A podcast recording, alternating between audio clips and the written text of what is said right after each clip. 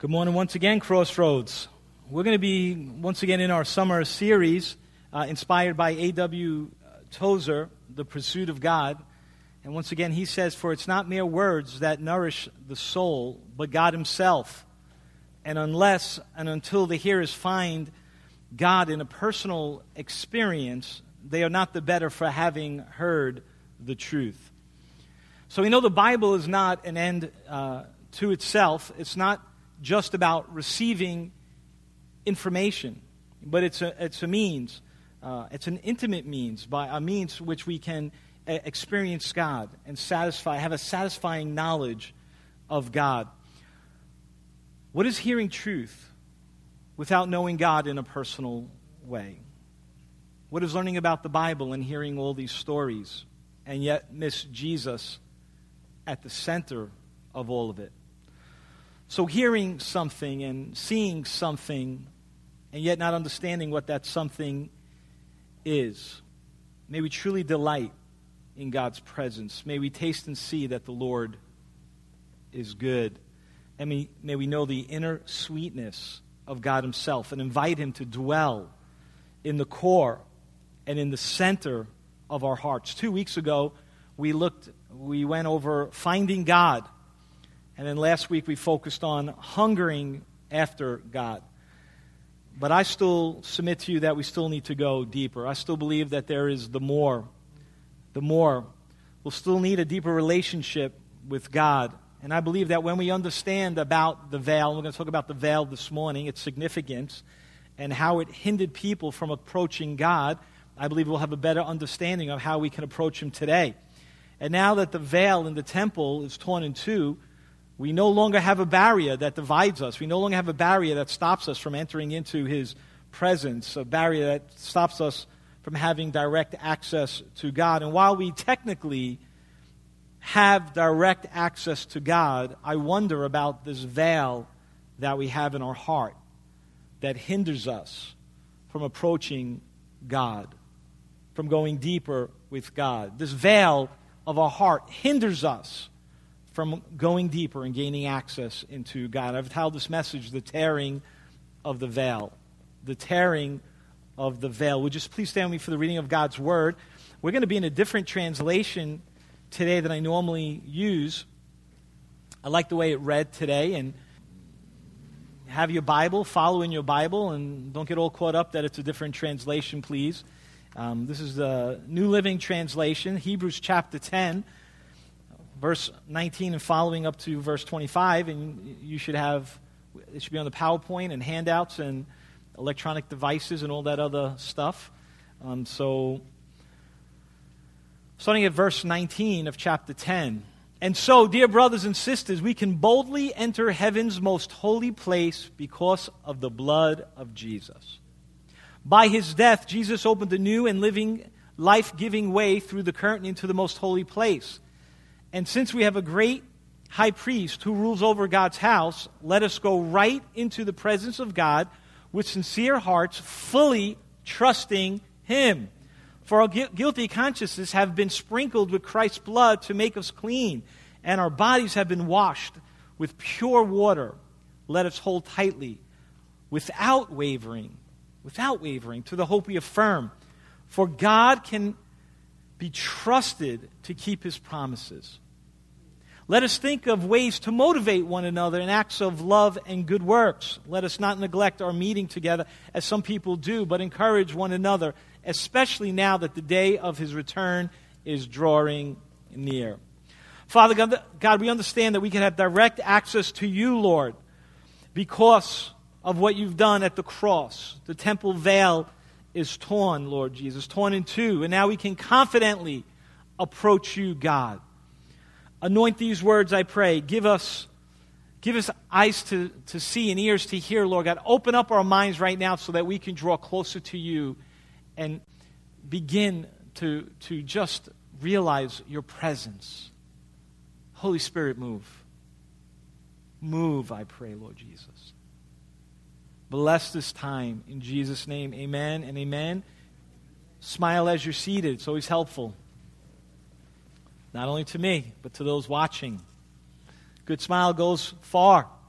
I was watching this thing once on TV where there was a leadership training on TV in another country, and they mandated showing five teeth. It says really hard not to smile and show five teeth. Now you don't have to open up your whole mouth because we're not doing a, a, a, a, you know looking into your mouth, but if you show five teeth, you very often smile. So anyway, you can take that to the bank. That's a, a free one for you for today. God formed us for His presence, His pleasure. God formed us for His pleasure. One of Augustine's famous sayings was, Thou hast formed us for thyself, and our hearts are restless till they find rest in thee. And I believe that he simplified the origin and history of the human heart and the inner man. God made us for himself and for his pleasure. And this is the only explanation that truly satisfies the heart of a thinking man or woman. At least I believe that. Our education system often wants us to conclude a very different thing about us and about God. Why are we here? Where did we come from? How did things come that are today? How do things exist? But to me, it's simple. It's real simple. God created us. And deeply rooted in our DNA, we know this and we understand this. And in fact, we yearn for God. For God formed us for his pleasure. And so we have this longing inside of us to know him more, a thirsty heart. And, and this can never fully be satisfied outside of his will and his ways, never fulfilled outside of God himself. And it's God who awakens this inside of us with the touch from God. And no other proof is actually needed. Our restless hearts yearn for God who can be known. He can be known, church. And He has created us for His pleasure. And while we unite with Him and live for Him, we are truly satisfied. That's how it works. God formed us for Himself. It's that simple. But we must answer this question for ourselves. It's just the way it works. If God formed us for His sake, then what are we to do? What are we supposed to do? My answer is a simple answer as well respond to Him, obey Him, enjoy Him, enjoy His presence. The great philosophers of old broke this down to a very simple Westminster Confession of Faith called the Shorter Catechism. They had a question that they posed to us What is the chief end of man? And the answer is man's chief end is to glorify God and enjoy Him forever. Revelation chapter 4, verse 11 says, Thou art worthy, O Lord, to receive glory and honor and power, for thou hast created all things, and for thy pleasure they are and were created. God formed us for his pleasure. And yet, we can enjoy him back. That's a great concept. We can enjoy him back. We can have communion back with him on a regular basis, on a daily basis. He designed us so that we can draw na- nearer to him.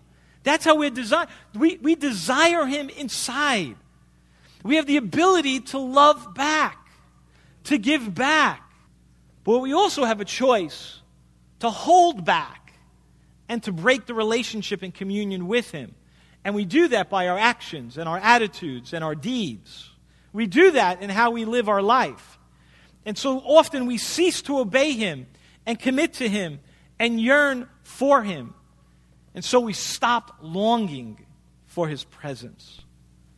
And while He's omnipresent and He fills the earth with His presence and perfection, His manifest presence is something else. Because we know that Adam hid from God. We know that Peter departed. Said, Depart from me, O God, I'm a sinful man. So while he's everywhere, we could hide from his presence.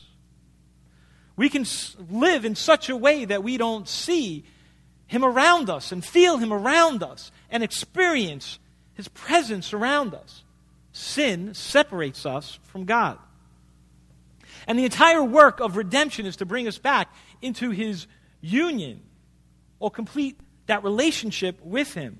Man revolts against God, and that causes a divide between God and man. And so we lost His presence, and we are now distant from God.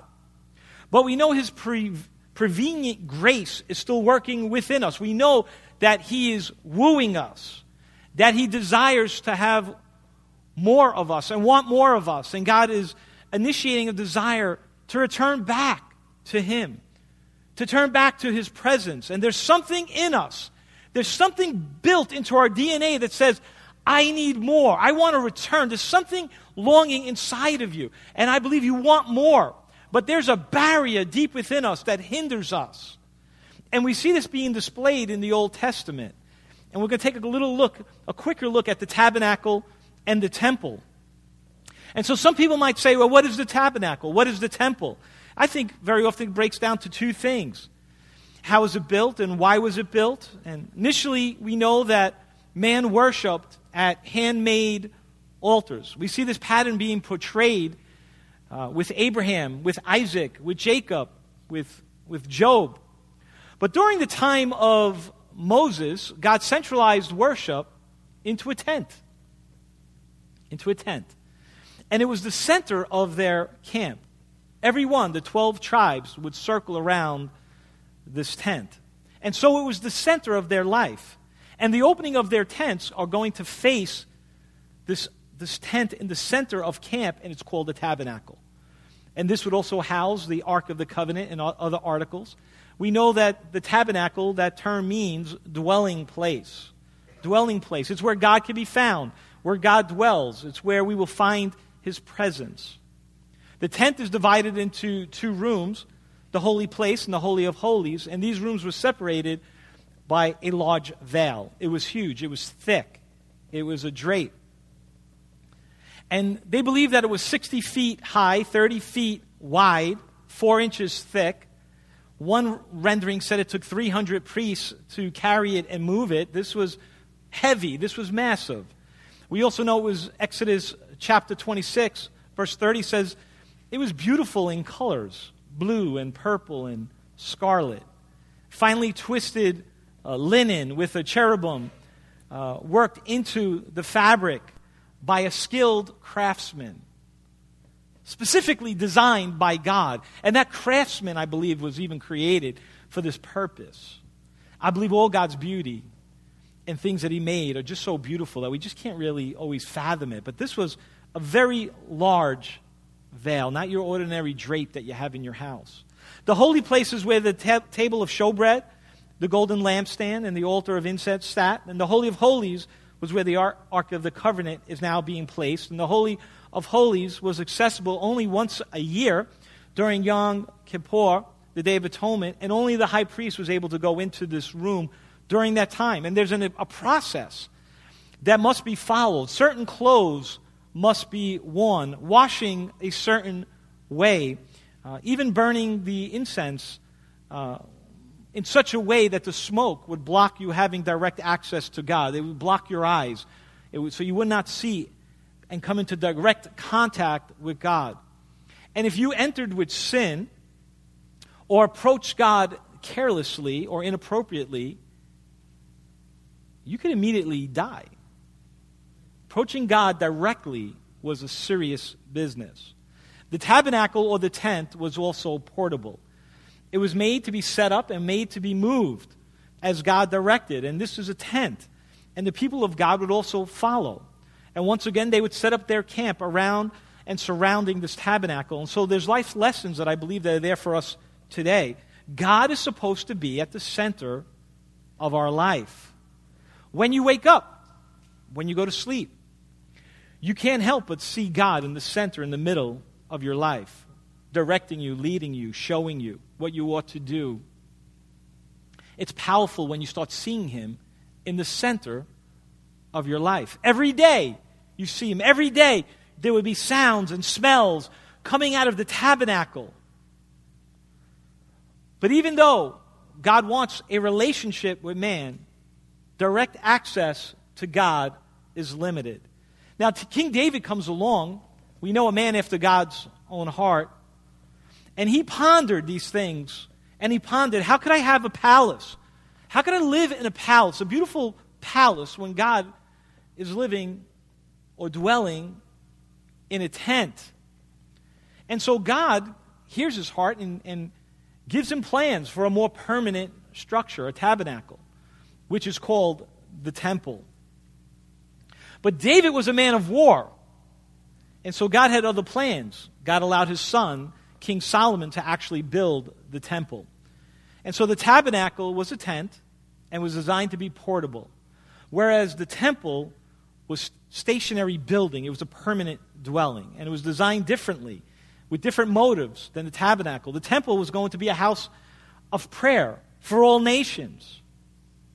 And why was these things built? Well, the tabernacle was built for the Jews. But the temple was built for all people. It was built even by Jews and pagans, whereas the tabernacle was built by the Jews. You see, God wanted to save all mankind, not just the Jews.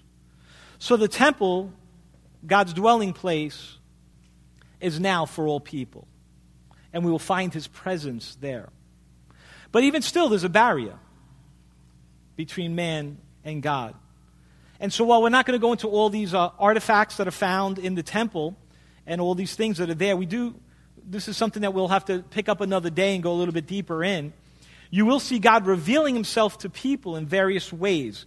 And we see that the outer court, the returning sinner would offer the blood sacrifice on the brazen altar. He would wash himself in the laver he would pass through the veil and enter into the first section of the holy place. And there he would see the golden candlesticks and the showbread. And this was symbolic of Jesus, symbolic of the bread of life, and then the altar of incense, representing the unceasing prayer. And so we see there's a process here, an entire process here of entering into worship. It's a process. And yet, still not making into the presence of God because of this veil, this large, thick veil that blocked you from entering his presence. And while God has formed us for his pleasure, sin has separated us from his presence.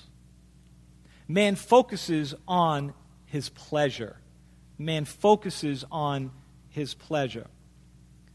And while this might be a very subtle thing, if you look very closely at my two points, I have the word him to represent God in a capital H, and Him to represent man with a lower H. And again, this is a subtle change, but I believe it makes a world of difference because we were formed for God and His pleasure, not for our own pleasure. But as we put God first and we seek Him first with all our hearts, and we obey His commands and follow His ways, we in return will be satisfied beyond measure.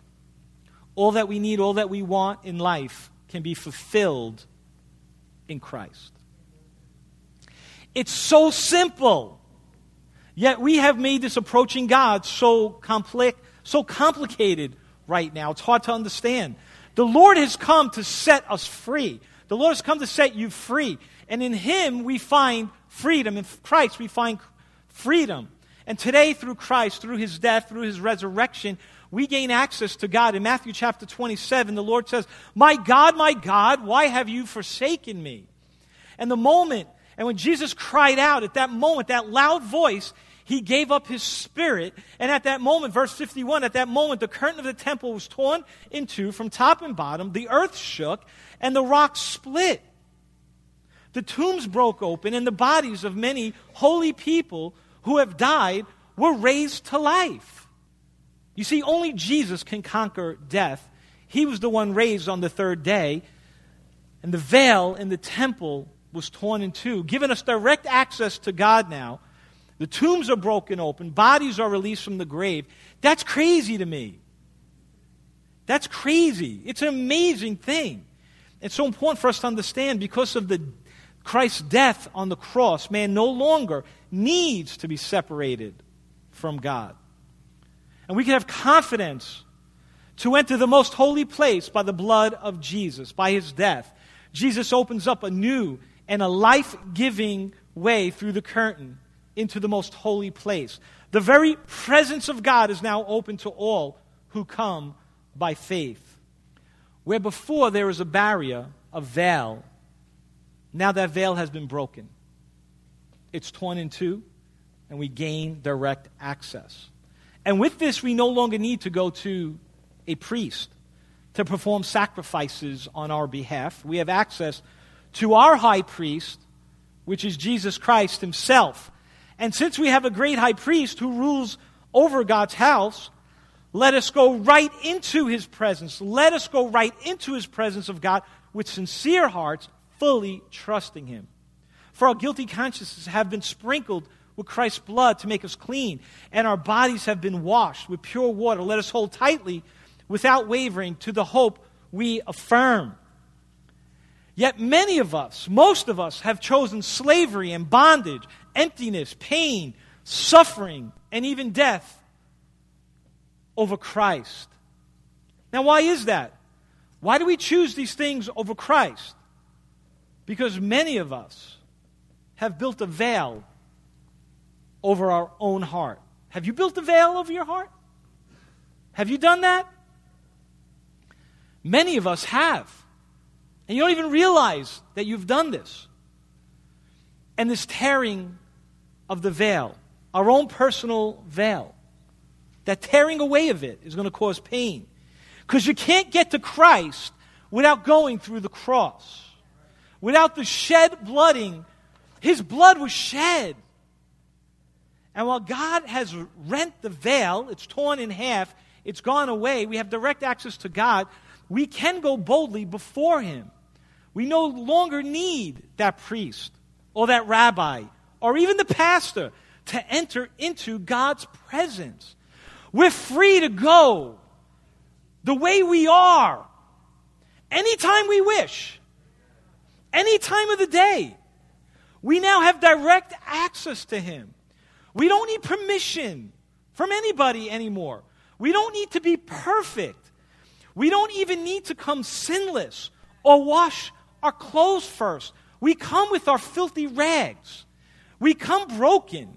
We come as we are. But we need to make a decision, and we must come by faith, humbling ourselves in the sight of the Lord, knowing that He wants a relationship with us, knowing that, he was, that we were formed for His pleasure, knowing that He has reached out to us first, knowing that He made that first move towards us.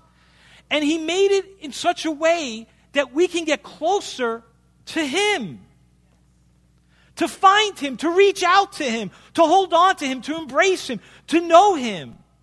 And He did this all through His Son, Jesus Christ, who the world hates and the world rejects. But let me tell you, church, coming to Jesus is not easy. It's a process, and it can cause you pain. Too many churches are just painting it out to be a nice rose garden. Find Jesus. $2 on the corner, and all is right. It's ridiculous. It's a process. It will cause you pain because of sin hurts. Sin violates. Sin destroys. And we have our own veil in our heart. And each one of us need that veil removed. It's personal. It's deep and it's rooted deep inside us. It's insidious. And we just gloss over it. We look over it and we just look at things so often from the outside, the outside of us. And that limits us in finding God or hungering after God. We so often look at our idols, our career, our money, our success, and so often we put our friends and our family above God. But understand this all these things are outside of you. So you can easily see it if you just look and remove them if you want to. You can do that almost in your own power, in a sense, and get rid of those things that are that are stopping you from gaining access to God. But what happens? I want you to get this. What happens if it's something deeper? Something deep or something rooted deep within yourself. What if that something is your heart? It's a heart issue. What happens if that deep rooted issue of your heart and it's in your soul? Maybe you're holding on to things when you were a child, things deep within yourself that you have never dealt with since you were a child. Sins of old, sins of your forefathers, sins that have been haunting you for decades and years and generations, repeating those same sins, repeating those same crimes, repeating those same mistakes. Have you ever thought that you've been dealing with it from the outside of you and not looking deep inside of you? Deep within your heart. Deep, deep in your heart. Jeremiah 17 9 says, The heart is deceitful above all things, desperately wicked. Who can know it? But we still need to search and look deep within ourselves in order to deal with these innermost things. You need to tear the veil of your heart that's blocking you and hindering you from gaining access to God. This is a tearing. Uh, uh, a tearing away, and it can, and it's, it, it sheds blood. It hurts. It's painful, but it must happen, and it must happen in a very personal way. Each of us must take this very personal journey towards Christ. Each of us must go through the cross to get there. And so there's pain, there's shedding of the blood. Now, listen, I'm not telling you to rip out your heart and get a heart transplant, right? Let's not take some of this stuff so literal, right? I am saying, God, that need, God needs to deal with each of us in a very personal and real way. And while you might say, I'm saved, and that's great, you're saved from death and saved from hell. But you might not have dealt with these issues that are lingering and hindering you from gaining access and going deeper with God the Father. You still have a veil that's in your heart. And while the veil in the holies of holies have been rent in twain, ripped in two from top to bottom, and we do have full access to God, and He speaks with us, and know that you can speak with Him directly, many of us have still this unresolved sin. We have built this own veil, our own veil in our hearts. And that has, that, that has allowed sin to block our access to God. And deep within us, deep within our, our hearts, are these unrepented sins that we call self sins. The sin of self righteousness, the sin of self pity, the sin of self confidence and self admiration, self love, self sufficiency, the sin of self promotion. And the list goes on and on. And these sins lie deep within us, and so much part of our sin nature to come to our attention, it doesn't happen until the light of God is focused upon them. And we see this coming out in all types of people, all types of people from all different types of backgrounds. We see that coming out. Even people of the cloth, we see that. We see them seeking self promotion under the guise of promoting Christ. That happens all the time. Leaders find themselves often being caught up in self pity and depression because they're not where they want to be, or they're not as successful as they thought they should be by now. But they're often looking at the external things to them, and they're not focusing on God when they do that. They're fo- focusing on themselves, they're focusing on the outward appearance of things. And they too need, to tear the veil that stops them from getting closer to God. None of us are above this or beyond this. And if we truly deal with the past, if you, if you truly have torn the veil in the past, Satan and his minions are just waiting to bring it back up and tell you you failed. You're a failure. You're a loser. You have made mistakes. If we're not careful, it gets mustered back up and says you're lacking. You, you're not doing what God called you to do. It's not enough. You can't do enough. And you start believing all these lies and it brings you back in a mess in your mind. It messes with your mind. But, but, but this time it's even worse because, because you dealt with it once and you dealt with it years ago and now you're back dealing with the same junk again. And so it messes your mind. And now it's even worse because you're like, I dealt with this before. I laid it at the altar already. Now I'm back doing the same nonsense again. And it just keeps messing with your mind. You're not alone. You're not alone. We all feel this way at times. And I, will be bold enough to say that if you don't, you're probably lying. All right? Because, because the great Elijah found himself in deep depression. He, he, he, he, he, was, he wanted to die because he focused on Jezebel, right? That was external to him. He focused on Jezebel instead of focusing on God. But these are external things to him. And it got into his mind. And I would submit it's external to him. It's external to him. And these are external issues to him. But he allowed it to get into his mind. There was tiredness of the heart. There was weariness of ministry. And a life that caused him to focus on outward things, and he missed the inward dilemma of his heart. And that inward dilemma took his eyes off God. Took his eyes off God. Great leaders have fallen because they allowed the heart issue to overtake them. And so we're not judging you this morning, we're warning you this morning. Great people before you have fallen because they allowed their heart, their inner man, their inner being, their soul to be overwhelmed with things external to them instead of focusing on God Himself. It's only through the power of Christ that we can overcome the power of self sins and, and, and fear and the veil be brought down from our heart. It's only through Christ's power. But while that power is true, while that power is real, while Christ came to conquer these things, the self often lives unrebuked at the altars. We so often watch these victims die slowly because the flesh is so strong. Self is often the opaque veil that hides the face of God from us. It can only be removed in a spiritual experience never by mere instructions. You can't rebuke the le- leprosy through instructions, through mere words. It's done only through the power of God.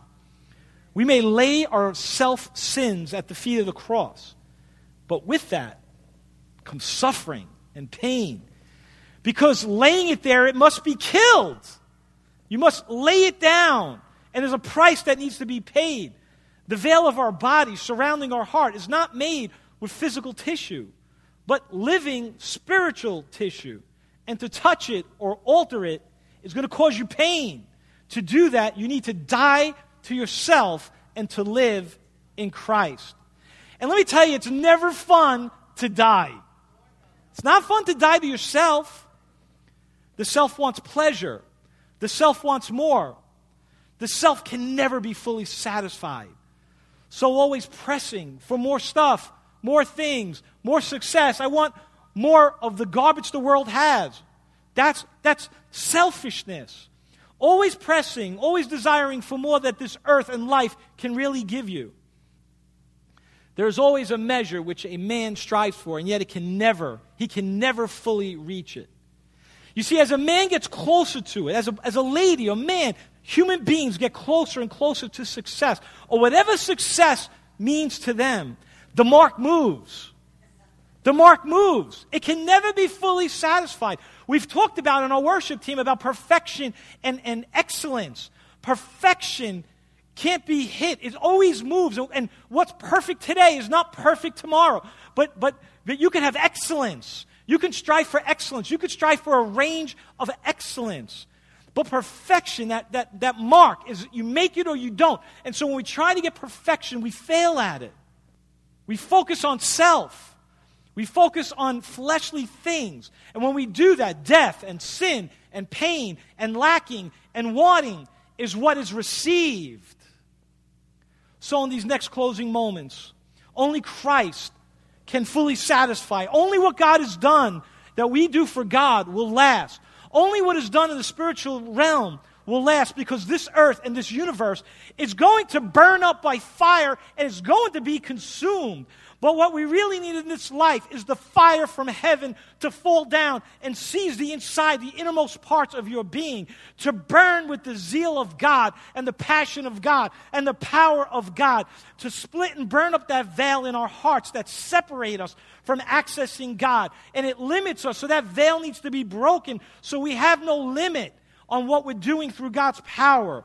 We need that new fire, that fresh fire from God to come down and consume us and cleanse us and purify us and fill us with His presence. We cannot tear this veil on our own. Wishful thinking will not do it. Positive thinking will not get you there. You cannot break down these walls on your own. It's only through the power of God. God must do all the work. We must confess. We must forsake, deny, repudiate the self. We need to crucify it. We must allow God to fully do the work in us. But that takes yielding, that takes pain, that takes trusting. And there's a process trust, obey, respond. So many claim healing and are saved. I believe that. And I believe most of us in this room are saved.